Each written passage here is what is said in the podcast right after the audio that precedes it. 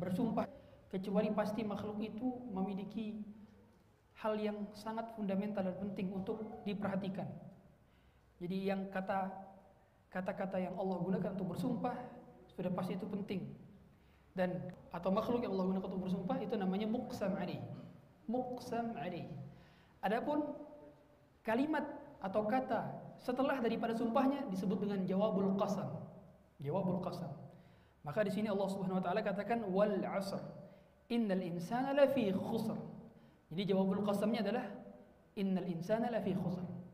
Sallallahu alaihi ingin mengatakan lihatlah perhatikanlah waktu dan perhatikanlah bahwa seluruh manusia itu berada dalam kerugian. Jadi ada dua yang Allah menginginkan kita untuk pay attention kepadanya adalah perihal soal waktu dan perihal soal daripada manusia berada dalam kerugian. Semuanya. Kecuali nanti Allah akan sebutkan beberapa kriteria orang-orang yang tidak merugi. Al-Asr ditafsirkan oleh para ulama dengan beberapa penafsiran. Yang pertama maknanya adalah waktu. Dan waktu pada akhirnya adalah sebuah makhluk. Waktu adalah makhluk yang Allah ciptakan. Jadi sebelum Allah menciptakan alam semesta, waktu itu tidak ada. Sehingga salah kalau ada pertanyaan, sebelum Allah menciptakan makhluk, Allah itu di mana? Salah pertanyaannya. Ya, pada akhirnya Allah sudah ada. Sebelum kata ada itu ada dan Allah akan tetap ada meskipun kata tidak ada itu sudah tidak ada lagi. Allah Maha ada dan Allah Maha ada selama-lamanya. Sedangkan waktu Allah ciptakan sesuai dengan kehendaknya itu ala salawati was salatil. Di sini Allah katakan jagalah salat-salat dan salat wusta. Meskipun para ulama khilaf apa itu wusta, pendapat yang mendekati kebenaran adalah salat wusta adalah salat asar. Adapun Imam Syafi'i berpendapat bahwa salat asar atau eh, salat wusta adalah salat subuh. Tapi dikuatkan bahwa Rasulullah pernah bersabda uh, bahwa jangan sampai kalian meninggalkan salat wusta dan salat wusta maksudnya salat asar. Ya. Uh, ya. Kata Rasulullah syaghluna bi salatil wusta. Mereka telah menghalangi kami dari salat wusta. Jadi ketika itu peperang kemudian para sahabat dan Rasulullah kelewatan salat asar. Maka Rasulullah mereka peperangan ini telah melalaikan kami daripada salat wusta, salat asar maksudnya. Dan itu lagi kebenaran. Jadi empat penafsiran waktu, zaman, sholat asar dan waktu asar. Waktu asar. Makanya memang pada dasarnya waktu asar itu memiliki keutamaan bahwa ketika seseorang bersumpah di waktu asar dosanya lebih besar dibandingkan bersumpah di waktu lainnya. Makanya eh, ada sebuah hadis ya, hadis sahih bahwa kata Rasulullah ada tiga orang yang tidak la yanzuru ilaihim wa la alim orang yang tidak dilihat oleh Allah Allah tidak mentazkiyah mereka. Di antara adalah rajulun halafa ala yaminin ba'dal asr. Adalah seorang laki yang bersumpah di waktu asar. Makanya uh, waktu asar itu sebagian dahulu dahulu ya pada pada zaman ulama terdahulu mereka menjadikan sebagai waktu tempat bersumpah. Seandainya ada orang mau bersumpah, maka dia harus nunggu sampai asar dulu baru bersumpah. Karena waktu asar memiliki keutamaan yang tidak dimiliki oleh waktu-waktu lainnya. Waktu asar. Dan waktu asar pada akhirnya juga menjadi salah satu pengingat kita bahwa waktu subuh adalah waktu gimana kita tumbuh. Waktu duha, waktu kita sedang dalam usia remaja. Waktu siang ketika sudah dewasa. Dan waktu asar adalah waktu ketika kita sudah senja.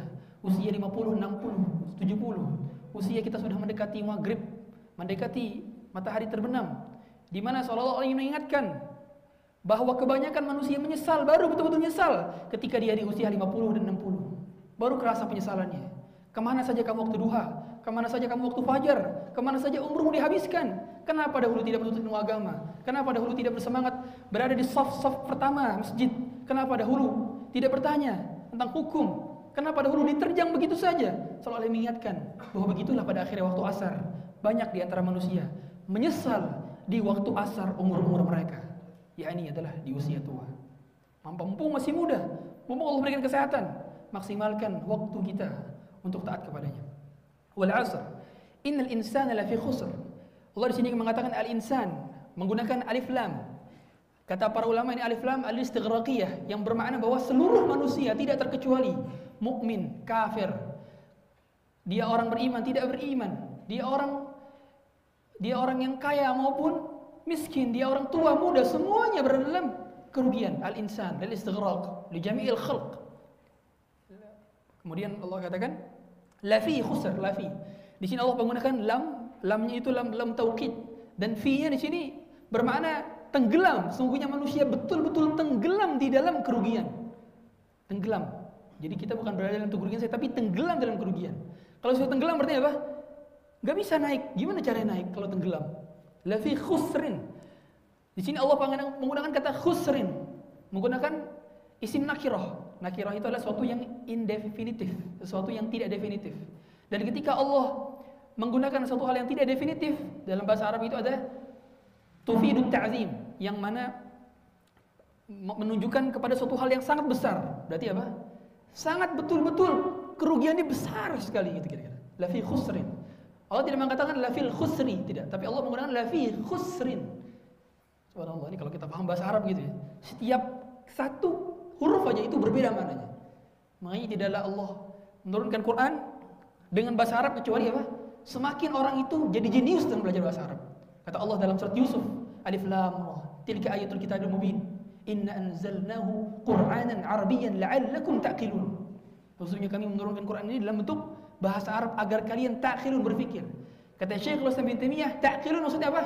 Agar kalian jadi orang jenius, agar kalian jadi orang pintar dan betul. Setelah diteliti, orang yang menguasai lebih daripada dua bahasa dan dia menguasai bahasa Arab, dia poligot, maka IQ-nya rata-rata lebih tinggi dibandingkan orang yang hanya menguasai satu bahasa atau bahasa ibunya saja. Dan memang demikian, bahasa Arab memiliki unsur-unsur linguistik yang tidak dimiliki oleh bahasa-bahasa lainnya. Sangat kaya dan ragam. Jumlah kosakata bahasa Arab berjumlah 12,5 juta. Sedangkan kosakata bahasa Inggris hanya berjumlah 600 ribu. Prancis 500 ribu. Spanyol 400 ribu kosakatanya. Belum ilmu-ilmunya, kaedahnya. Maka kaya sekali orang yang belajar bahasa Arab. Beruntung mereka yang belajar bahasa Arab. Nah, di sini lafi khusrin maknanya adalah betul-betul tenggelam dalam kerugian. Illa alladziina amanu. Kemudian Allah mengecualikan, mengeksepsionalkan adalah orang-orang yang beriman. Ladzina amanu. Wa amilus salihat kemudian orang-orang yang beramal soleh. Wa tawassaw bil haqqi wa tawassaw bis sabr. Nah, di sini Allah menyebutkan apa? Ini ada kaidah namanya dzikrul khas ba'da al-'am menyebutkan yang general kemudian yang khusus. Khusus khusus lagi. Contoh ila ladzina amanu orang yang beriman dan di, di, lain ingin mengatakan bahwa konsekuensi daripada orang beriman adalah beramal soleh. Dan konsekuensi orang beramal soleh adalah dia mewasiatkan kepada kebenaran. Dan Wasiat kebenaran paling benar adalah wasiat tentang kesabaran. Jadi ini saling terkait, saling terikat, tidak terpisah pada akhirnya. Tiga contoh berikutnya adalah penerjemah dari contoh pertama. Contoh yang keempat apa? Tawasul sabar. Ini adalah penjelas daripada tawasul bil haq. Tawasul bil haq penjelas daripada amal soleh dan amal soleh adalah penjelas daripada keimanan. Bahwa saling terkait, saling terkait. Makanya ada kaidah tadi, penyebutan yang khusus setelah yang umum. Ya. Dan pada akhirnya Allah di sini menggunakan kata tawasul, saling mewasiatkan. Kenapa Allah tidak menggunakan kata tanasuh, tanasuh, tanasuh, tanasuh saling nasihati. Kenapa? Kok pakai kata wasiat? Bukan kata nasihat. Kenapa? Karena kata para ulama, karena wasiat itu biasanya hanya digunakan untuk hal-hal yang penting dan urgent. Hanya digunakan pada kondisi momen yang serius. Biasanya kapan kita wasiat? Sebelum meninggal. Dan orang yang ketika mewasiatkan sesuatu berarti sesuatu tersebut sangatlah penting untuk dilaksanakan. Makanya beda, bukan lafaznya bukan nasihat belaka, tapi betul-betul wasiat. Karena tidaklah terucap wasiat kecuali di kondisi genting, di kondisi essential, di kondisi yang fundamental, dan kondisi di mana orang yang mendengarnya betul-betul serius mendengarkan wasiat tersebut. Contoh, ada orang sudah tua, sekitar 70 tahun. Dia mengumpulkan keluarga besar yang kemudian dia berwasiat. Apa yang akan didengarkan oleh orang-orang yang mendengarkannya? Serius. Karena itu lafaznya wasiat, bukan sekedar nasihat, maka Allah ingin tunjukkan kepada kita bahwa betul-betul lah dalam mewasiatkan kebenaran itu harus dengan dengan serius. Makanya rata-rata wasiatnya orang-orang soleh terdahulu adalah wasiat takwa, bukan saya punya tanah di sini, tolong kelola. Enggak, enggak, enggak cuma tentang harta, tapi tentang takwa. Nah, jangan tinggalkan sholat setelah abah pergi. Nah, peganglah tauhid, peganglah sunnah setelah abah pergi. Wasiat seperti itu, wasiat takwa. Bagaimana para sahabat sering diwasiatkan oleh Rasulullah SAW. Abu Hurairah awsani khalili diwasiatkan Abu Hurairah untuk tidak meninggalkan tiga perkara, ya kan? Di antaranya adalah witrin ala naumin ya yaitu salat witir sebelum tidur. Jadi wasiat-wasiatnya wasiat amal soleh apa yang kita wasiatkan? Bahkan Nabi Yakub mewasiatkan kepada anak-anaknya. Bertanya sebelum meninggal ma ta'buduna min ba'di? Apa yang kalian ibadahi selepas meninggalnya aku? Qalu na'budu ilahaka wa ilaha abaika Ibrahim. Kami akan beribadah dengan Tuhan Tuhanmu dan Tuhan bapakmu Ibrahim. Dan terusnya pada akhirnya wasiat yang paling utama adalah wasiat takwa dan keterkaitan semua ini ya tawasau kenapa Allah gunakan tawasau karena kita diperintahkan bukan hanya menasehati tapi kita diperintahkan untuk menerima nasihat. Makanya tidak masuk kita ke dalam ayat wa kalau kita senang menasehati tapi tidak senang dinasehati. Saya butuh juga dinasehati. Karena kerjaan saya adalah menasihati orang maka saya lebih butuh lagi untuk dinasehati. Sewaktu-waktu saya butuh betul dinasehati. Dan memang pada akhirnya ketika saya mengunjungi ziarah ke guru-guru kami? Dua yang saya minta aja dua. Ya. biasanya kita bawa hadiah ke guru gitu ya. Kalau salah satu ustadz atau syekh kemudian minta dua. Syekh saya minta nasihat dan minta doa didoakan. Udah selesai. Gitu pada akhirnya. Dan gitu pada akhirnya. Kalau kita berjumpa dengan orang yang soleh zahir nih maka kita boleh minta doa ke dia. Uh, syekh tolong doakan. Boleh boleh. Berdoa minta doa kepada orang yang masih hidup boleh. Yang tidak boleh adalah minta doa kepada orang yang sudah meninggal dunia. Tidak boleh. Kemudian juga minta dinasehatkan karena pada akhirnya kehidupan kita ini hanya berputar dari nasihat kepada nasihat. Dan nasihat senang didengar oleh orang-orang beriman. Fadzakir fa inna fa'ul mu'minin. Peringatkanlah bagi orang-orang beriman. Karena peringatan itu bermanfaat bagi orang-orang beriman. Ini surat al-asr. Kemudian masuk kita ke dalam surat berikutnya. Adalah surat al-humazah. Surat al-humazah. Al-humazah ini ada lafaz kalla di dalamnya kan, ada kalla. Kalla. Dan ingat kaidahnya, setiap ada kata kalla berarti surat makiyah gitu ya. Setiap ada kata kalla berarti surat makiyah. Itu kaidahnya, ada kaidah tafsir. Dan surat uh, Al-Humazah ini Allah Subhanahu wa taala menyebutkan uh, apa namanya? Wail, wail. Wailul likulli humazatil lumazah. Nah, jadi wail itu adalah maknanya dua. Yang pertama celaka, yang kedua maknanya adalah lembah di neraka. Jadi di neraka ada lembah namanya wailun. Makanya ada namanya neraka neraka wail, neraka wail yang berbentuk lembah. Dan pada akhirnya neraka bentuknya melembah semua. Lembah semua. Dan neraka juga tidak hanya ada panas doang, tapi juga ada yang dingin. Tapi dinginnya mematikan. Nah, ini harus dipahami ya. Dinginnya mematikan. Jadi neraka bukan hanya panas tapi juga dingin. Ada dingin ya. Dan di sini Allah menyebutkan humazah dan lumazah. Apa makna humazah dan lumazah? Kata para ulama, humazah itu artinya mengumpat di belakang. Kalau lumazah mengumpat di depan. Jadi kalau orang mengumpet di belakang, nggak ada orang yang diumpatnya, maka itu humazah. Kalau lumazah di depannya langsung mencaci, menghina, memaki. Nah, itu. Makanya uh, seorang beriman itu lisannya dijaga pada akhirnya. Ya, lisannya dijaga. Itu tafsiran pertama. Tafsiran pertama. Ada tafsiran kedua adalah orang yang orang yang humazah itu uh, dia dia mengumpat mengumpat apa namanya? mengumpat kalau humazah di depan, humazah di belakang. Sebagaimana tafsiran dari Hasan Al-Basri. Jadi berbeda tafsir. Pada akhirnya tafsir perbedaan tafsir di para ulama itu bukan tafsir tadad, ada ya. Ada khilaf itu ada khilaf tadad, ada khilaf tanawu'i. Khilaf tadad itu khilaf yang bertentangan, kontradiktif. Tapi kalau khilaf dalam ilmu tafsir Kebanyakan khilafnya berbentuk apa? Tanawur. Khilafnya hanya bentuk khilaf perbedaan bahasa saja. Tapi pada akhirnya sama-sama maknanya sama, hakikatnya secara sama gitu ya.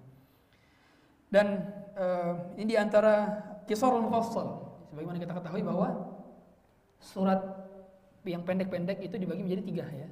Ada apa? Tiwalul mufassal, ada awsatul mufassal, awsatul mufassal adalah kisarul mufassal. Tiwalul fasal dari surat Qaf sampai surat Al-Mursalat. Ya. Jadi Rasulullah itu kalau di, di sholat subuh dan zuhur itu baca apa? Tiwalul mufassal. Tiwalul fassal. Suratnya panjang-panjang. Di sholat subuh dan zuhur itu Rasulullah. Kalau di sholat asar dan isya, au satu mufassal. Yang sedang-sedang. Asar dan isya. Kalau di sholat maghrib, maka yang ringan-ringan. Yaitu kisarul mufassal. Makanya dahulu sahabat Mu'ad, Mu'ad itu pernah baca surat Al-Baqarah saat mengimami salat maghrib. Ada ada ada, ada apa jemaah yang pulang duluan, kelamaan ini. Waduh, gimana kelamaan? Akhirnya pada saat itu Mu'ad diomelin sama Rasulullah. Subhanallah. Jadi emang pada akhirnya sahabat pernah ada yang diomelkan Rasulullah. Tapi mereka tidak pernah benci Rasulullah. Ada sahabat pernah dipukul perutnya Rasulullah. Anas bin Malik pernah dijewer sama Rasulullah. Pernah. Tapi mereka tidak apa? Tidak marah kepada Rasulullah. Kagum. Kenapa? Kenapa mereka bisa bisa tidak marah ketika dihukum oleh Rasulullah? Kenapa? Karena yang menghukumnya adalah orang yang mereka kagumi. Bagaimana mungkin kita bisa membenci orang yang menghukum kita sedangkan orang yang menghukum kita adalah orang yang kita kagumi? Begitulah pada akhir ayah Seorang ayah kalau mau hukumannya tidak membuat anak dibenci kepadanya, maka jadilah ayah dikagumi oleh anak-anaknya. Jadilah ayah yang diteladani oleh anak-anaknya, yang dicintai oleh anak-anaknya. Maka jadilah mengagumkan dengan cara memiliki kelebihan. Tampakkan kelebihan itu kepada anak-anak kita. Dengan begitu kalau kita merintah, kita menghukum dia, dia tidak membenci. Justru dia saling, justru dia terus-terusan mencintai kita karena yang hukumnya adalah orang yang, dia kagumi. Gitu ya. Nah, di sini Allah katakan humazatin lumazah. Gitu ya. Nah, ini termasuk ke dalam termasuk ke dalam orang-orang yang sering mencela-cela dan menjelek-jelekan orang lain, baik di depan maupun di belakang. Dan ini sebagaimana kata para ulama membicarakan tentang siapa? Tentang Al-Walid bin Mughirah, kemudian Al-Akhnas bin Shuraik, Umayyah bin Khalaf dan para pembesar kafir Quraisy yang sering mencela dan menghina Rasulullah SAW. Maka Allah katakan wailul. Lihat aja mereka mendapatkan lembah di neraka. Mereka telah booking tempat di neraka. Mereka telah DP tempat di neraka dengan celaannya mereka. Kemudian yang kedua adalah alladzi jama'a malahu wa. Ya, dalam riwayat riwayat lain disebut alladzi jama'a malahu wa 'addadah gitu kalau dari riwayat lain. Itu maknanya adalah jama'a pakai tasydid ya kalau riwayat riwayat lain. Itu riwayat Qalun, riwayat Qalun jama'a pakai pakai tasydid. Itu maksudnya adalah betul-betul mereka ngumpulin terus hartanya dan menghitung-hitungnya. Kalau bahasa sekarang sering apa? Sering ngelihat rutin-rutin ngecek rekening dan mereka menganggap ada kenikmatan setiap kali ngecek harta mereka ada kenikmatan. Subhanallah harta saya masih segini. Dicek lagi rekening satu lagi. Subhanallah deposito di sini. Subhanallah aset saya di sini banyak. Jadi sering melihat-lihat ada dan mereka merasakan kenikmatan dalam melihat harta. Dan sebagian ulama, guru-guru kami menafsirkan juga apa mengkiaskan juga di zaman sekarang. Bukan hanya harta tapi apa? Popularity dan juga apa? Gelar akademik. Mengambil benar mencari gelar-gelar akademik tapi dengan tujuan untuk hal-hal yang tidak bermanfaat atau bukan tujuan dakwah pada akhirnya. Dan juga mengumpul popularitas, dicek sekali-kali. Berapa follower saya nambah belum? Berapa follower saya nambah? Subscriber nambah belum? Ketika nambah dia uh, senang sekali itu pada akhirnya juga ada ada, ada unsur ada unsur alladzi jama'a malahu wa. Dalam konteks tidak baik ya. Tentu kalau dalam konteks baik semoga saja mendapatkan pahala insyaallah subhanahu wa taala. Alladzi jama'a malahu wa adada. Jama' kalau ini alladzi jama'a malahu wa. Adada menghitung-hitungnya terus.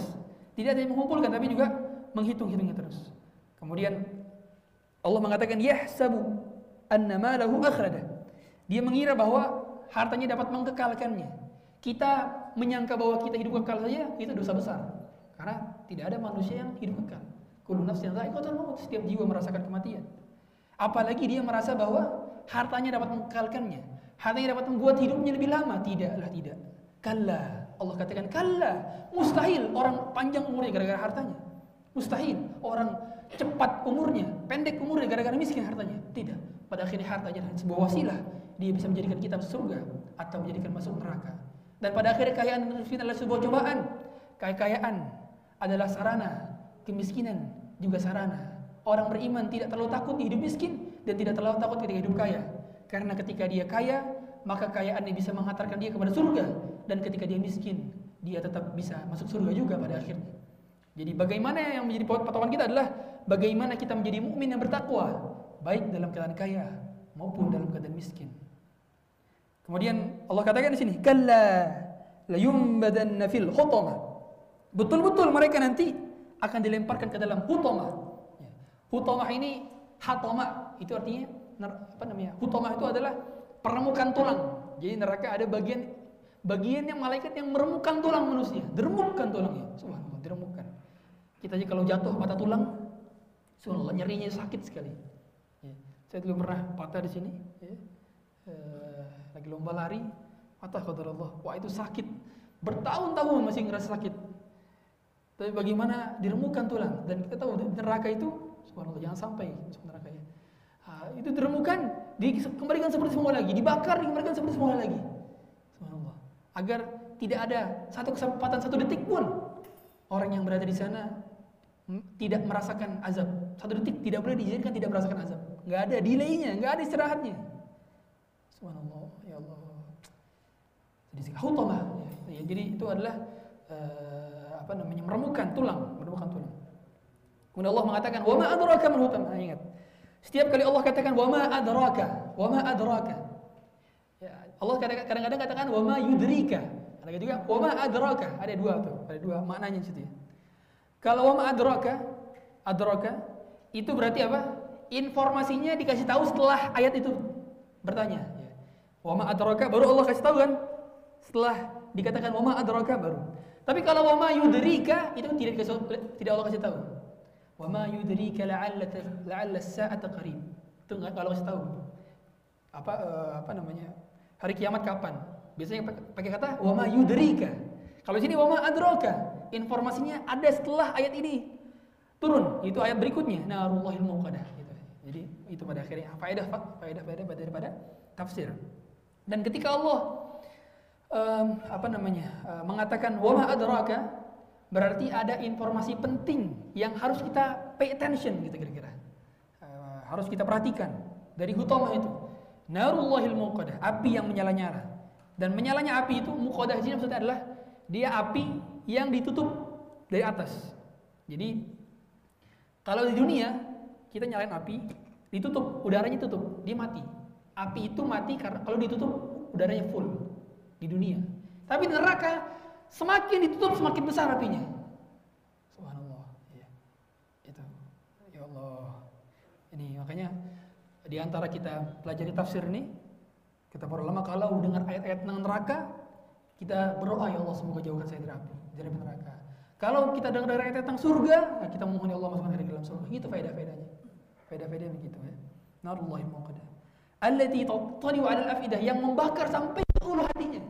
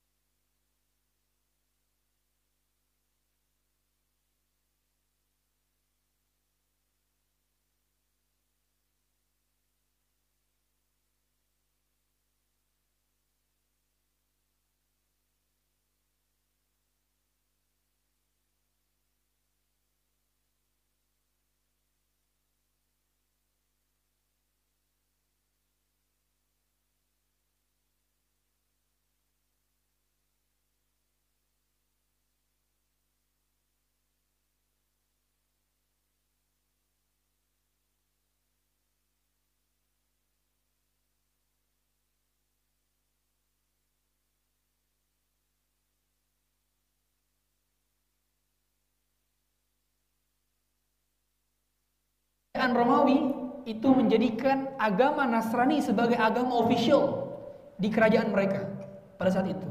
Ya. Jadi menjadi menjadi agama resmi di sebuah kerajaan. Nah, satu ketika, satu ketika kita tahu semua pada saat itu kerajaan Romawi itu luas sekali, imperium luas, wilayah kekuasaan luas, sampai wilayah Mesir, kemudian sampai wilayah uh, apa namanya Afrika, Sudan, Ethiopia dan seterusnya. Itu luas sekali. Ada kerajaan Yaman, di kerajaan Yaman ada kerajaan Himyar namanya.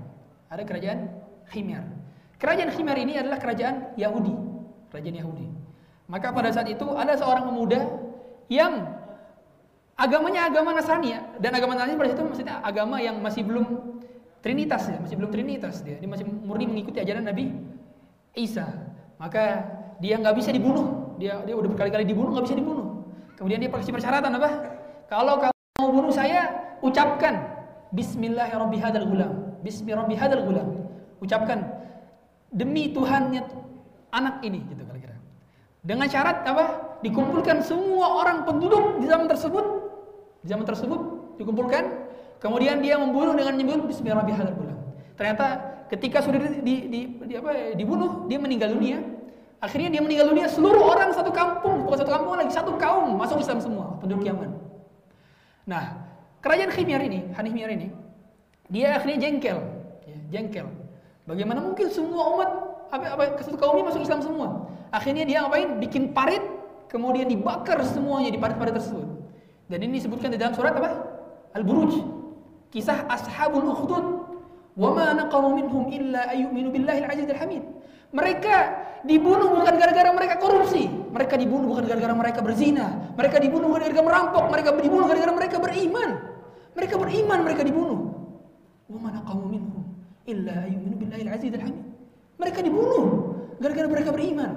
Maka pada saat itu kerajaan kerajaan Romawi ya, salah satu mengutusnya ya pada saat itu yang berasal daripada eh, di, di Ethiopia yang stand di Ethiopia maka mereka mengekspansi dan menginvasi kerajaan-kerajaan Himyar dan berhasil ditaklukkan. Nah akhirnya menjadi kerajaan apa? Kerajaan Nasrani ke situ kan. Yahudi udah nggak ada. Nah pada saat itu terjadi persisian kekuasaan. Gubernur di di sana itu sempat berselisih. Akhirnya mereka menggulingkan pemerintahan dan menghasilkan mendapatkan kedudukan. Dan menjadi kedudukan adalah, adalah Abraha. Abraha ini dicela oleh daripada kerajaan Romawi. Kamu mendapatkan kekuasaan dengan cara dengan cara apa namanya? Uh, dengan cara memberontak begitu. Maka karena Abrah ini ingin meminta maaf, maka dia buat gereja yang paling besar antara bumi pada saat itu. Sebagai bentuk apa? Sebagai bentuk permohonan maaf kepada pihak kerajaan, kerajaan yang pusatnya gitu di Romawi. Maka harusnya dia buat, buat gereja yang paling besar sebagai upaya untuk menandingi orang-orang yang orang-orang musyrik di Ka'bah yang mereka tawaf di Ka'bah tapi melakukan kemusyrikan, orang-orang paganisme. Untuk mengalahkan bangunan di sana. Maka pada suatu ketika orang-orang Arab datang ke sana, mereka menghancurkan isi daripada gereja, bahkan hingga mereka buang kotoran di sana, di sana, di gereja tersebut. Tapi ingat ya, dahulu agama Nasrani itu agama yang lebih benar lah dibandingkan agama apa? Kesyirikan, agama paganisme masih lebih benar gitu kira-kira, masih lebih benar ya. Karena mereka masih memiliki kitab Alkitab, Injil. Ya. Sudah azan? Azan? Sudah. Oh, azan dulu aja. Dulu. Baik, Bapak-Bapak dan Ibu, kita break dulu. Kita lihat untuk isya. Nanti sudahnya kita ulang kembali.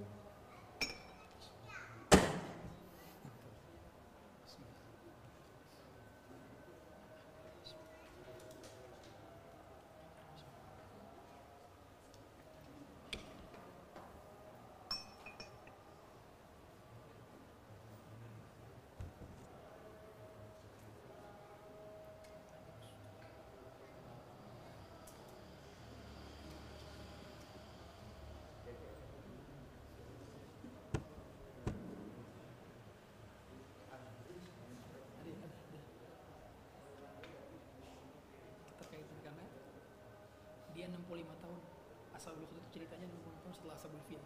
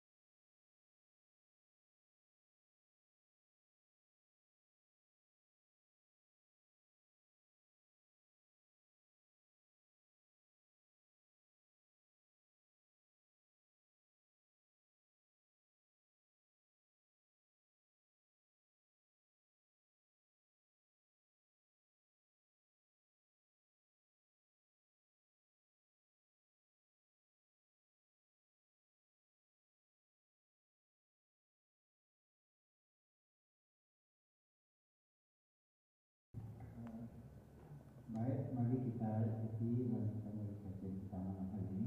Pada saat kami persilakan. Alhamdulillah, wa wa sahbihi wa wala. Allah, Hadirin dirahmati Allah Subhanahu wa taala. Lanjutkan kembali tadi kisah daripada Ashabul Fil.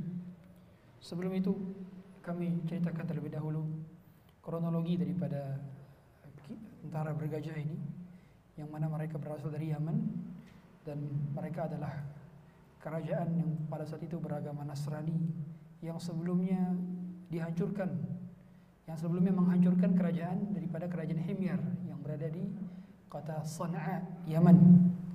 Jadi mereka berasal daripada selatan daripada kota Makkah. Sebagaimana kami sebutkan, eh, dahulu ada kerajaan Himyar yang berada di kota Sana'a, Yaman. Kemudian kerajaan ini berkuasa selama berabad-abad hingga rajanya mengaku diri sebagai Tuhan.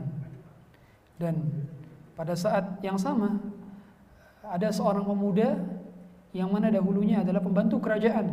Dia masuk Islam. Kemudian setelah ketahuan masuk Islam, maka Raja Hemyar ini membunuh ingin membunuh Nabi, ingin membunuh pemuda ini, pemuda yang masuk Islam ini. Dia sudah berusaha dengan segala macam peralatan untuk membunuh pemuda ini. Ternyata tidak bisa. Tidak bisa. Kemudian pemuda ini mengatakan, "Kalau kau ingin membunuhku, maka aku minta satu syarat." Yang pertama kumpulkan semua daripada penduduk di negeri ini. Kemudian katakan ketika engkau membunuhku bismillahirrahmanirrahim gulam atau bismillahirrahmanirrahim dengan menyebut Tuhannya si anak ini gitu kira-kira. Maka pada saat dia berusaha untuk membunuhnya ternyata berhasil dengan menyebut bismillahirrahmanirrahim gulam. Dia mati, anak muda itu mati. Tapi impact daripada matinya anak muda tersebut karena sang pembunuhnya telah mengucapkan bismillahirrahmanirrahim gulam dan masyarakat tahu bahwa ternyata Tuhan yang betul adalah Tuhannya sih anak muda ini. Maka seluruh penduduk masyarakat itu masuk Islam semuanya. Karena Raja Himyar kesal, akhirnya dia buat parit-parit bersama para pembesar dia buat parit-parit, semuanya dibuat parit-parit.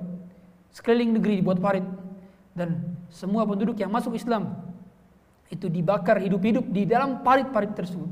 Maka kisah ini dinamakan Ashabul Ukhdud, yaitu para pemilik parit-parit dikarenakan mereka membunuh orang-orang yang telah beriman kepada Allah di parit-parit tersebut. Nah, peristiwa ini, peristiwa ini terjadi 65 tahun, sekitar 65 tahun, 60, 60 tahunan lah. Sebelum peristiwa gajah. Jadi kalau uh, Rasulullah SAW lahir itu kan di tahun 571 Masehi. 571 Masehi. Sedangkan peristiwa ini terjadi 505 Masehi, sekitar 60 tahunan sebelum Rasulullah SAW lahir ke muka bumi ini. Nah, pada saat itu mereka terkena invasi akhirnya oleh kerajaan dari Romawi yang yang pada saat itu salah satu uh, apa namanya uh, kerajaan kecilnya adalah kerajaan Aksum yang berada di kota yang dekat dari sana yaitu hanya terpisah daripada uh, Selat Hindia ya, uh, Laut Merah kemudian uh, terpisah oleh pulau sedikit dan yang mereka berada di Afrika Ethiopia kerajaan Aksum mereka berhasil menginvasi daripada kerajaan Hemyar ini. Setelah itu akhirnya karena ada satu permasalahan yang mana mengakibatkan mereka berebut berebut kekuasaan dan akhirnya rajanya adalah Raja Abraha. Karena Raja Abraha ini uh, apa namanya uh, pada saat itu dicela oleh kerajaan oleh raja daripada daripada Raja Romawi karena mereka, karena Raja Abraha menguasai kerajaannya dengan cara yang tidak benar. Akhirnya demi menarik hati kembali daripada Raja Romawi dia membuat gereja yang besar. Tujuannya dua untuk meminta maaf sekaligus menjadikan sebagai tandingan. Karena kita tahu semua pada saat itu memang orang-orang menuju kota Makkah tujuannya adalah untuk menjadikan sebagai destinasi wisata karena banyak sekali uh, berhala-berhala dan juga mereka sekaligus sekaligus umroh dan haji. Tapi umroh dan hajinya melakukan kesyirikan maka Abraha di sini berusaha untuk menandingi agar masyarakat-masyarakat Arab tidak lagi pergi ke Mekah, tidak lagi pergi ke Ka'bah, tapi perginya ke Sana'a atau ke Yaman. Uh, Tapi tidak mampu, tidak mampu orang Arab justru pergi ke sana uh, tidak memuliakan gerejanya, tapi justru malah menghancurkan gereja tersebut, mengacak-acak gereja tersebut, bahkan buang kotoran di gereja tersebut. Maka Raja Abraha kesal, kemudian akhirnya dia mengerahkan pasukan gajahnya. Kenapa pasukan gajah? Ya karena tadi kerajaan ini kan berasal daripada dari mana tadi? Dia invasi daripada Afrika dan Afrika banyak gajah pada saat itu. Ya, maka gajah-gajah Afrika uh, dia kerahkan semuanya pada saat masuk Hijaz, ya, pada saat masuk menjelang masuk kota Makkah, maka pada saat itu dikirimlah pasukan berkuda untuk menghadap Abdul Muttalib yang saat itu menjadi pemimpin kota Makkah. Dilihatlah Abu Abdul Muttalib beririk tegap dan gagah dan menjadi pemuka kaum dan paling tampan. Jadi paling tampan Abu Abdul Muttalib itu ya, paling tampan. Dan juga pada saat itu ditanyakan ada salah satu translatornya, ya kan, yang menjadi penengah antara percakapan mereka berdua. Ditanya, mau apa? Ternyata jawabannya justru mengherankan. Sebelumnya Raja Abraha ini kagum dan decak kagum dikarenakan karena penampilan dan dan kewibawaan daripada Abdul Muthalib. Seketika dia berkata, "Ana Rabbul Ibil. Walil Ka'bati Rabbun yahmiha." Uh, yang aku minta cuman apa?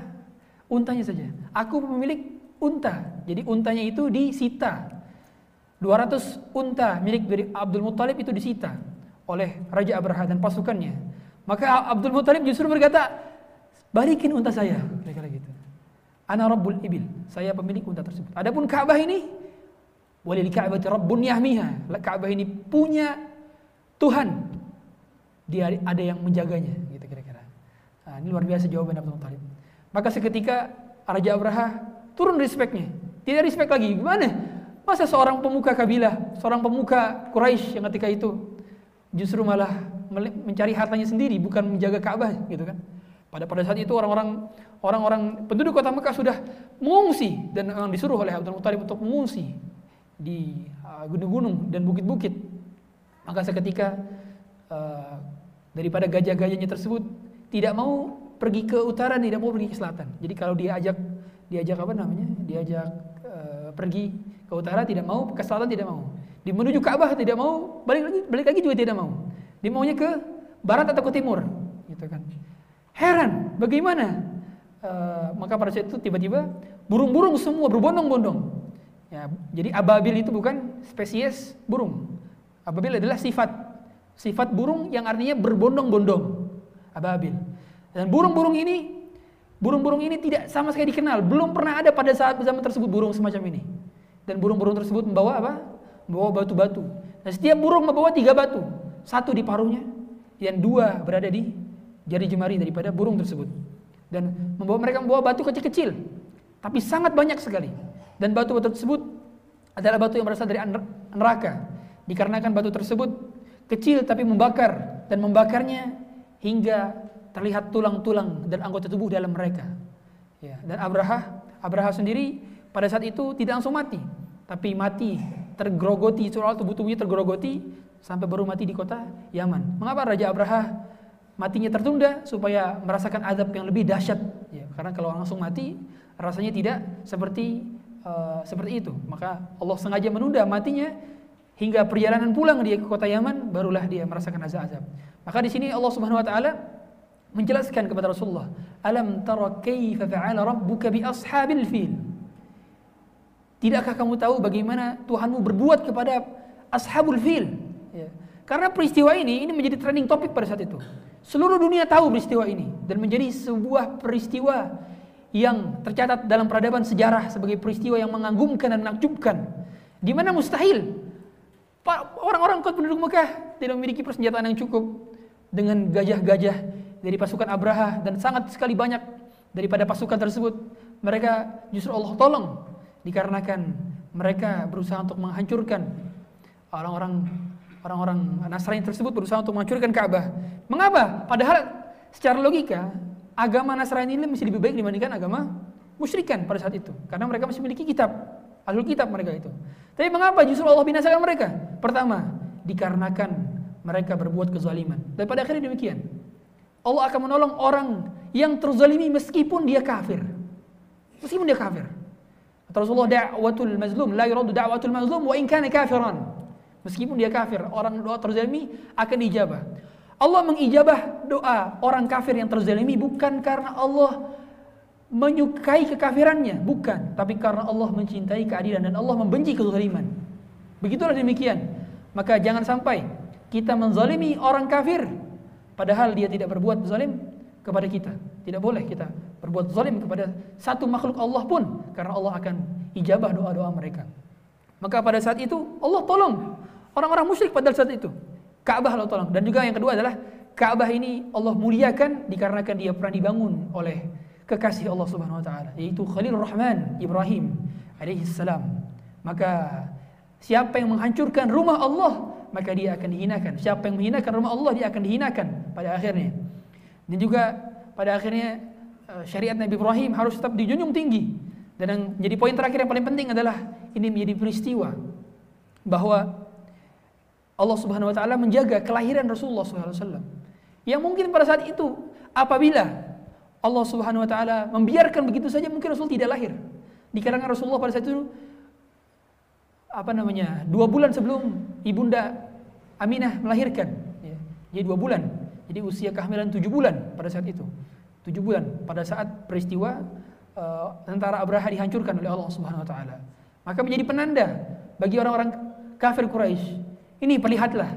Dahulu Allah jaga Ka'bah Fungsinya Allah agar jaga bayinya, bayi daripada Muhammad sallallahu alaihi wasallam. Mengapa engkau tidak beriman kepada Rasulullah? Mengapa kalian tidak beriman kepada Rasulullah padahal kelahirannya saja Allah jaga? Seandainya mungkin pada saat itu Allah hancurkan, Allah biarkan, mungkin ibunda Aminah beserta bayinya Muhammad sallallahu alaihi wasallam tidak selamat, tapi Allah selamatkan. Sejak kelahirannya, sejak kehamilannya Allah selamatkan. Ya. Maka Allah katakan alam tara kaifa fa'ala rabbuka bi ashabil fil? Karena pada saat itu cerita itu sudah ada sejak dahulu. Ya.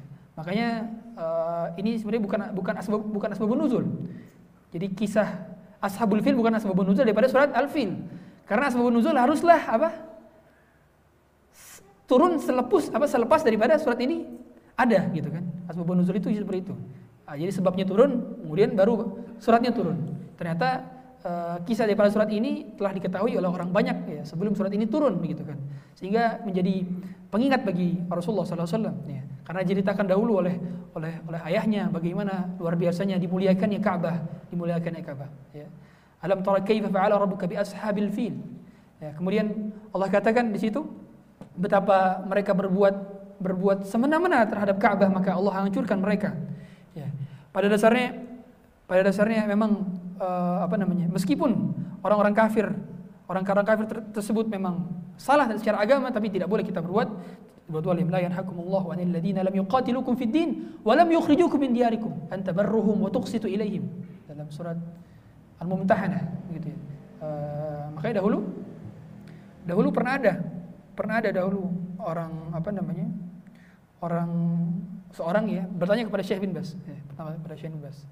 Oh Syekh uh, ada satu orang ya ada satu orang ada dua orang ya. Yang satu yang satu dia Sunni tapi dia tapi dia uh, nggak lolos tes. Yang satu lagi Syiah dia lolos tes. Ya, uh, saya kebetulan bagian nyeleksi soal tesnya.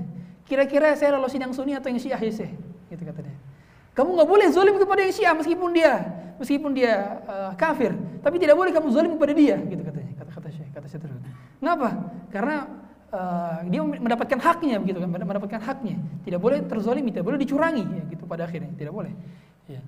uh, di sini Allah berusaha untuk menjelaskan bahwa bagaimana keadaan-keadaan orang-orang kafir yang pada saat itu dihinakan oleh Allah Subhanahu wa taala badan mereka itu seperti daun ya ka'asfin ma'kul seperti daun yang terjabik-jabik oleh ulat bolong-bolong. Jadi bagian tubuhnya bolong sampai kelihatan organ tubuhnya Begitulah pada akhirnya uh, apa namanya hijaratan sijil batu dari neraka, batu dari neraka yang yang Allah utus daripada burung-burung. Burung-burung tersebut itu ketika kena kepada tubuh maka buat mereka menjadi gatal-gatal, awalnya gatal-gatal. Kemudian mereka menggaruk-garuk tubuh-tubuh mereka sehingga seperti seperti daun yang digigit ulat di tengah-tengahnya saja. Nah, seperti itu. Jadi mereka itu pada dasarnya menggaruk diri mereka sendiri.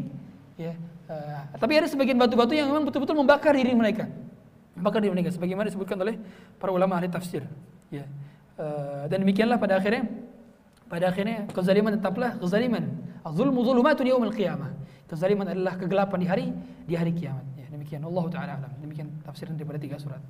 Barangkali yang ingin berdiskusi. Baik, mungkin dari bapak-bapak atau ibu yang memberikan pertanyaan kami tampung. Satu, eh, Henry, apa sih namanya? Oke, berikutnya yang sebelahnya satu lagi. Satu lagi juga. Ada? Oke, mulai saja. Enggak. Bismillahirrahmanirrahim. Assalamualaikum. Ini pertanyaan Ustaz, tadi terkait dengan yang Syekh dibahas tadi kan apa namanya menyuruh yang Syekh yang memasukkan orang Syiah yang ada wes gitu kan agar tidak mengganggu. Nah kalau masalah ini dan masalah kalau masalah ini disamakan seperti misalnya di Indonesia ada sekolah Islam kemudian ada murid kafir gitu yang masuk sekolah tersebut. Nah, apakah bagusnya yang kayak tadi diterima atau tidak diterima itu Ustaz? Itu sih. Menurut Ustaz bagaimana pandangan Bapak itu? Iya, begini pada akhirnya begini. Beda cerita kalau misalkan kita bagian daripada owner, owner memang owner yang memiliki perusahaan tersebut, kita berhak, berhak, berhak untuk menentukan siapa saja yang menjadi karya- karyawan kita. Syaratnya harus muslim, harus berpemahaman akidah harus sunnah jamaah, harus sholat dan seterusnya. Itu bebas. Tapi ketika kita bagian daripada pegawai yang memang ada SOP-nya, ada prop, fit and proper test-nya, dan sudah ada ketentuannya bahwa yang terima adalah yang sesuai dengan kriteria. Maka ketika seseorang menzalimi pihak lainnya padahal dia sudah sesuai dengan kriteria, maka ini adalah perbuatan zalim. Dan kezaliman tidak diperbolehkan meskipun kepada orang orang kafir. Jadi berbeda. Dan yang bertanya di sini kepada Syekh Bas adalah seorang yang memang menjadi bagian daripada PIC, person in charge daripada pengetesan tersebut dan dia adalah seorang karyawan pegawai negeri begitu. Nah, maka pada itu memang yang, menjadi dipilih oleh negara yang kebetulan memiliki skillful, harus skillful memang pada akhirnya.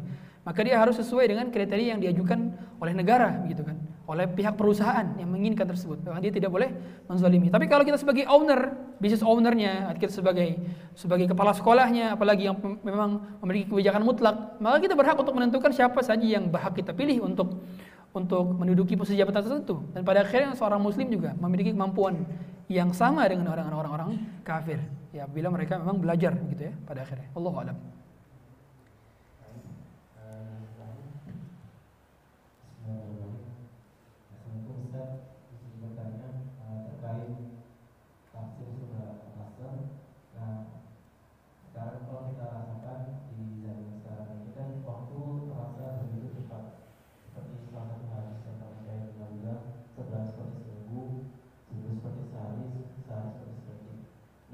Antara eh, waktu yang terus cepat berlalu ini, eh, faedah apa yang bisa kita ambil dan kenapa kok eh, waktu memang eh, saat ini cepat sekali berlalu? Apakah hilangnya keberkahan dari waktu tersebut atau salah atau Iya, eh, betul ya.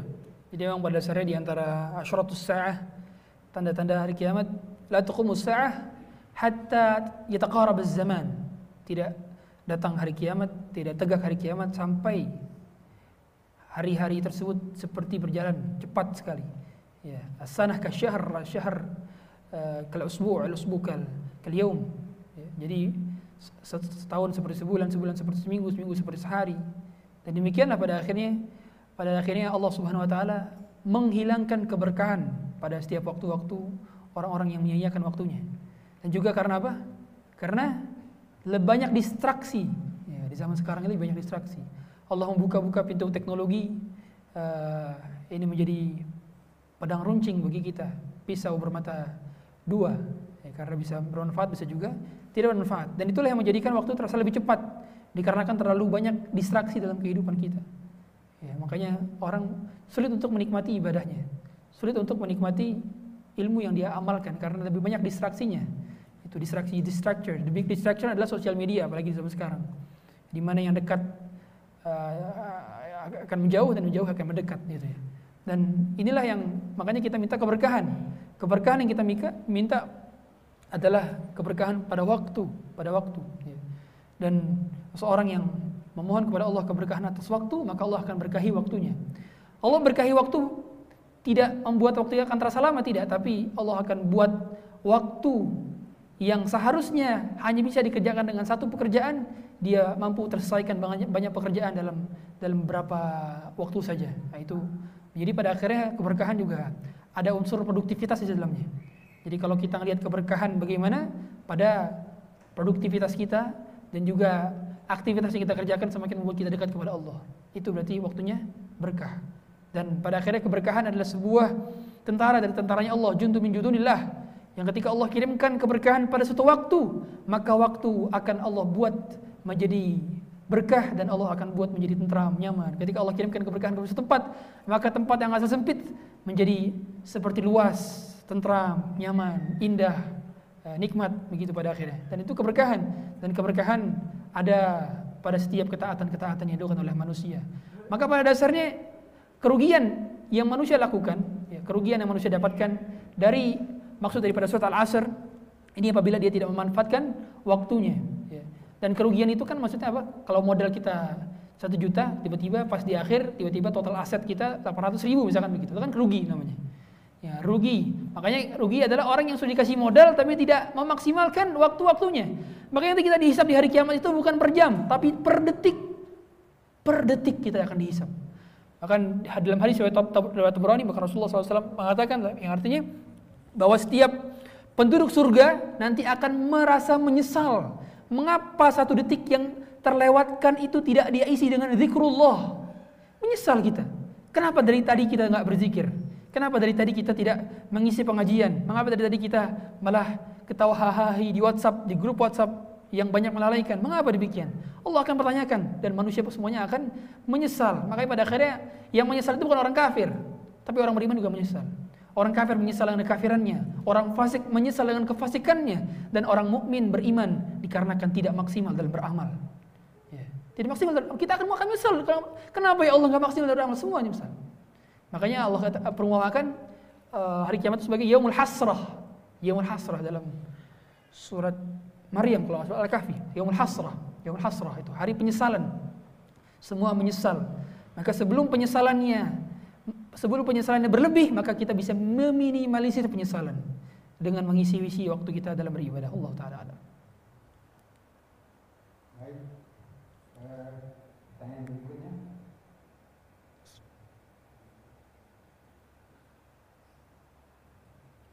Oh, ada. Agak ke depan aja. Kalau jauh.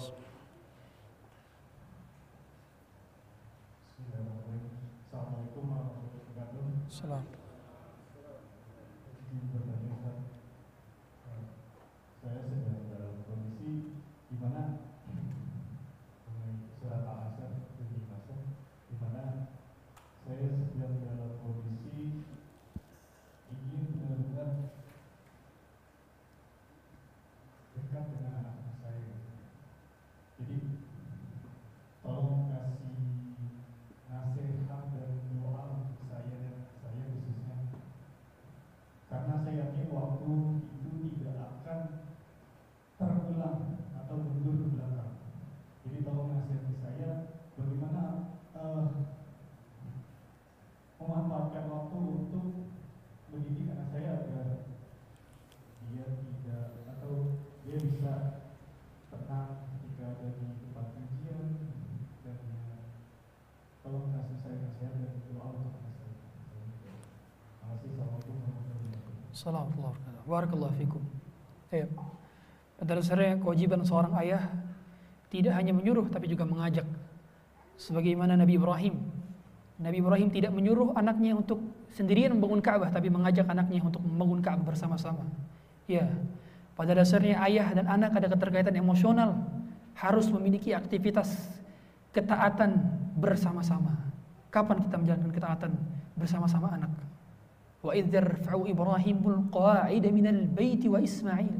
Ingatlah tatkala Nabi Ibrahim membangun kembali pondasi Ka'bah bersama anaknya Ismail. Allah abadikan momen momen momen di mana seorang ayah sama-sama menjalani ketaatan bersama-sama.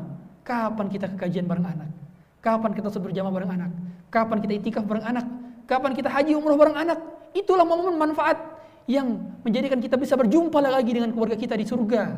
Dikarenakan orang yang memiliki ikatan darah belum tentu berjumpa lagi di surga kalau mereka tidak sama-sama melakukan ketaatan bersama-sama. Al akhillau yawma idzin ba'duhum li ba'din aduwwun ilal muttaqin. Orang yang dahulu saling cinta, saling sayang, saling mengucapkan I love you dengan satu dengan yang lainnya nanti di hari kiamat akan menjadi musuh kalau mereka tidak melakukan ketaatan bersama-sama. Maka ucapkanlah uhibbuka fillah, uhibbukum fillah. Sebagaimana dahulu Rasulullah SAW gendong Hasan. Rasulullah gendong Hasan, Hasan kecil. Digendong oleh Rasulullah SAW di pundaknya. Kemudian apa kata Rasulullah? Allahumma inni uhibbu fa ahibba. Ya Allah, aku cinta dia. Tolong engkau cinta dia juga ya Allah. Fa ahibba man yuhibbu dan cintailah orang yang mencintai dia.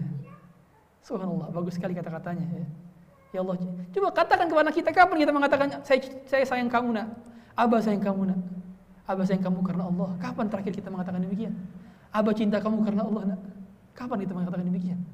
Padahal anak itu butuh ucapan kasih sayang. Sekarang anak yatim sebelum waktunya yatim. Di mana mereka tidak lagi melihat bapaknya mencium mereka, mengelus kepala mereka. Yatim sebelum yatimnya. Fatherless. Kehilangan figur seorang ayah di rumah. Mana ayah-ayah kita? Mana ayah kita? Kita dapati anak-anak tidak berjumpa dengan ayahnya kecuali pas weekend saja. Dikarenakan pas weekdays. Bapak pergi ketika anak tidur dan pulang ketika anak sudah tidur. Baru ketemu pas weekdays, pas weekend. Ternyata bapaknya malah sibuk dengan kerjaannya lagi. Atau sibuk nonton TV. Atau sibuk rebahan. Anaknya ketika bertanya PR, jangan-jangan. Kena sana ke mama saja. Ke om saja nanyanya. Subhanallah. Padahal dalam Quran ada 14 dialog antara bapak dengan anak. Ada dua dialog dengan, antara ibu dengan anak. Hanya dua dialog saja ibu dengan anak. Sedangkan ada 14 dialog antara bapak dengan anak. Maka abadikan momen kita. Jangan sampai kehilangan momen. Jangan sampai kehilangan. Maka Rasulullah SAW dahulu bersama anak-anak kecil. Ngapain Rasulullah kalau ketemu? Salam. Mengucapkan salam. Bahkan Rasulullah SAW itu kalau ngasih wasiat ke anak kecil, wasiatnya powerful. Kita tahu semua. Yang diingat oleh anak-anak itu barangkali bukan mainan. Bukan mainan. Tapi nasihat. Tapi wasiat. Makanya Sulaiman bin Mandah nulis kitab. Judulnya adalah Ardafun Nabi. Sahabat-sahabat yang pernah diboncengi oleh Rasulullah SAW. Di antaranya Ibnu Abbas. Apa yang diingat oleh Ibnu Abbas? Apa? Kata Ibnu Abbas, kuntu radifan Nabi SAW. Aku dulu diboncengin sama Nabi. Yang ingat ketika diboncengin dan ingat dikasih nasihat, nasihatnya powerful lagi. Kalau bahasa kita apa? Nasihat ini mungkin cocok untuk dalam dewasa, tapi tidak. Rasul tidak membeda-bedakan nasihat.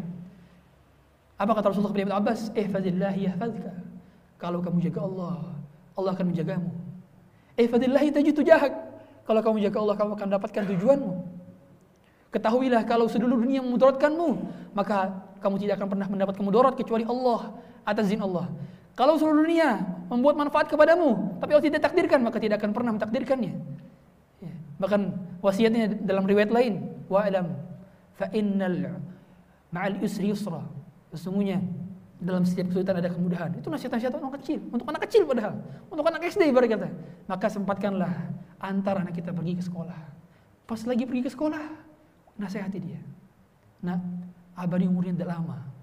Bapak ini umurnya tidak lama. Maka jagalah iman dan takwa. Tetaplah bertauhid. Jaga sholat. Begitu. Harus kali ketika kita wasiat, kasih kasih wasiat pada akhirnya. Kasih wasiat. Dan ingat, dan ingat, anak-anak itu lebih fokus pada penglihatan mereka daripada pendengarannya.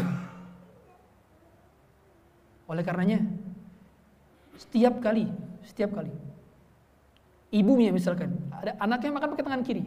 Seharian ibunya bilang jangan pakai tangan kiri nak. Anaknya lupa pakai tangan kiri lagi.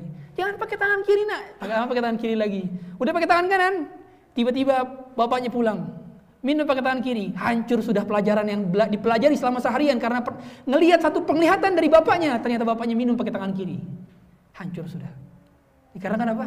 Mereka lebih dominan melihat daripada mendengar. Maka contohkan kebaikan. Perlihatkan kebaikan. Jadilah contoh, jangan hanya menceritakan contoh kepada anak-anak. Perhatikan bagaimana berdampak bapak yang soleh kepada anak yang soleh juga. Kita tahu semua kisah. Daripada kisahnya seorang anak yatim yang dibangun kembali rumahnya oleh dua nabi sekaligus, Nabi Khidir dan Nabi Musa. Kita tahu semua kisah. Kok bisa? Wa kana salihah. Karena bapaknya soleh. Ternyata menurut Al-Hafidh Ibnu Katsir, bukan bapak kandungnya, tapi bapak keturunan ketujuh yang soleh. Tapi berimpak kepada kesolehan anak dan cucunya. Berimpak kepada anak yatim. Sehingga apa namanya rumahnya dibangun kembali oleh dua nabi. Siapa yang bangun rumahnya? Dibangun rumahnya oleh nabi. Siapa? Tidak ada. Anak ini dibangun rumahnya oleh dua nabi sekaligus. Nabi paling top di zaman tersebut. Nabi Khidir dan Nabi Musa alaihissalam.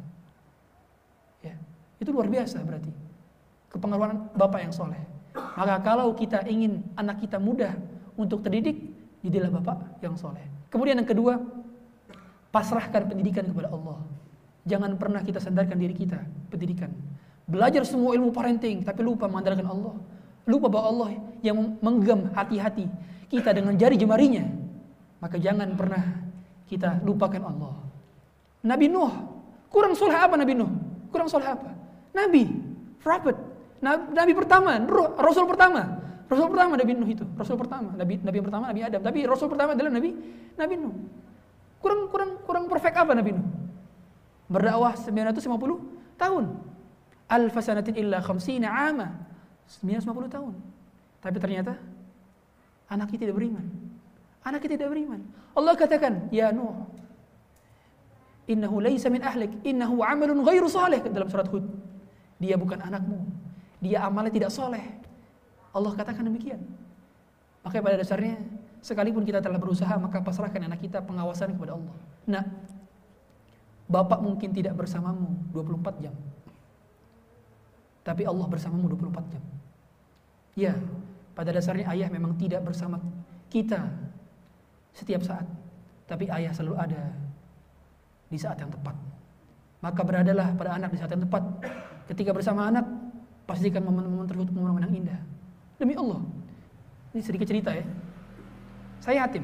Saya dulu yatim. Saya pernah merasakan anak yatim. Saya pernah saya jadi rasa anak yatim sedihnya seperti apa. Saya pernah merasakan. Saya tahu rasa anak yatim. Rasanya makanya saya dahulu setiap kali dipanggil untuk ikut apa santunan gitu, saya lari. Saya nggak mau ikut santunan, malu saya. Karena dijejer, dijejer anak yatim itu dijejer. Saya malu, saya nggak mau ikut santunan. Nah, penting nih, kalau ada santunan anak yatim, jangan jejer anak yatim. Saya merasakan sedihnya jadi yatim dijejer. Malu saya. Saya lari, saya nggak mau ikut. Karena sedih jadi yatim itu. Makanya mengapa Rasulullah katakan, "Idza aratan yalina qalbuk fat'imil miskin wa amsah sal yatim." Kalau kamu ingin lembut hati kamu, kasih makan orang miskin dan usap kepala anak yatim. Anak yatim itu sedih karena hilang figur bapak. Jarang diusap kepalanya. Maka kalau kita punya anak sering-sering cium kepalanya, usap kepalanya, peluk dia. Peluk dia. Sebelum anak kita yatim betulan, Sebelum anak yatim itu anak sedih anak yatim. Makanya mengapa kalau kita mau mengasuh anak yatim, betul-betul jadi figur-figur bapak bagi dirinya. Yang betul-betul mengcover kasih sayangnya kepada kepada anak yatim tersebut, di cover kebutuhannya, di cover kasih sayangnya. Kalau perlu sampai dia manggil kita bapak, pak, manggil kita papa, papa, abi kalau bisa. Ya. Karena memang mereka butuh seorang pendidik. Karena figur bapak itu tidak bisa tergantikan oleh ibu, nggak bisa, selamanya nggak akan bisa. Bapak itu tugasnya mendidik, mendidik bukan hanya segi ilmu saya tapi segi adab. Makanya kata Alim Abu Thalib, "Ilmuhu wa adibu." Ajarkanlah ilmu dan ajarkanlah adab. Sampai-sampai dalam ilmu fikih, kalau dalam bab hadonah, dalam bab hadonah itu seorang yang menikah kemudian bercerai, ya, kemudian dia punya anak, itu kalau bapaknya sedang safar maka anaknya harus ikut ke ikut sama bapaknya. Meskipun pada asalnya pengasuhan itu diasuh oleh ibu. Tapi kalau bapaknya sedang safar anaknya harus ikut sama bapaknya. Kenapa? Karena supaya diajarin adab. Supaya diajarin ilmu sampai seperti seperti itu dalam Islam itu. Meskipun pada umur 7 tahun anaknya boleh milih mau bapak mengikut bapak atau ibunya begitu kan. Tapi kalau sudah anak ibu ayahnya bersafar, ayahnya ke luar negeri, anaknya harus ikut, harus ikut bapaknya supaya nasab tidak hilang dan supaya diajarin adab. Karena pengajaran adab tidak bisa diajarkan oleh ibu maka kita sebagai seorang bapak kita dipertanggungjawabkan di hari kiamat. Allah akan bertanya tentang kita. Nanti di hari kiamat tuh bapak lari dari anak, anak lahir dari bapak, suami dari lari daripada istri, istri lahir daripada dari suami. Yauma yafirul mar'u min akhihi wa ummihi wa abihi wa sahibatihi wa bani. Likulli imrin minhum yawma idzin sya'nu yughni. Kenapa lari? Kata Al Imam Ibnu Jarir At-Tabari. Dikarenakan mereka takut dituntut oleh anaknya. Wahai Rob, ayah saya tidak mendidik saya dengan baik. Takut dituntut, mereka lari. Takut dituntut anak sendiri. Suami takut dituntut oleh istri sendiri. Istri takut dituntut oleh suami sendiri. Takut kita saling takut dituntut. Bahkan orang tua yang tidak bagus dalam mendidik, mereka tuntut oleh anak-anaknya. Dan anak yang tidak berbakti kepada orang tuanya, mereka takut dituntut oleh orang tuanya. Mengapa tidak menjadi orang tua yang baik? Maka profesi apa pun yang kita empat, yang jalani pada saat ini, menjadi orang tua, menjadi ayah, menjadi anak, maka pastikanlah profesi kita baik di mata Allah dan juga terselana dengan baik karena semuanya akan dipertanggungjawabkan di sisi Allah Subhanahu wa taala. Allah alam. Eh,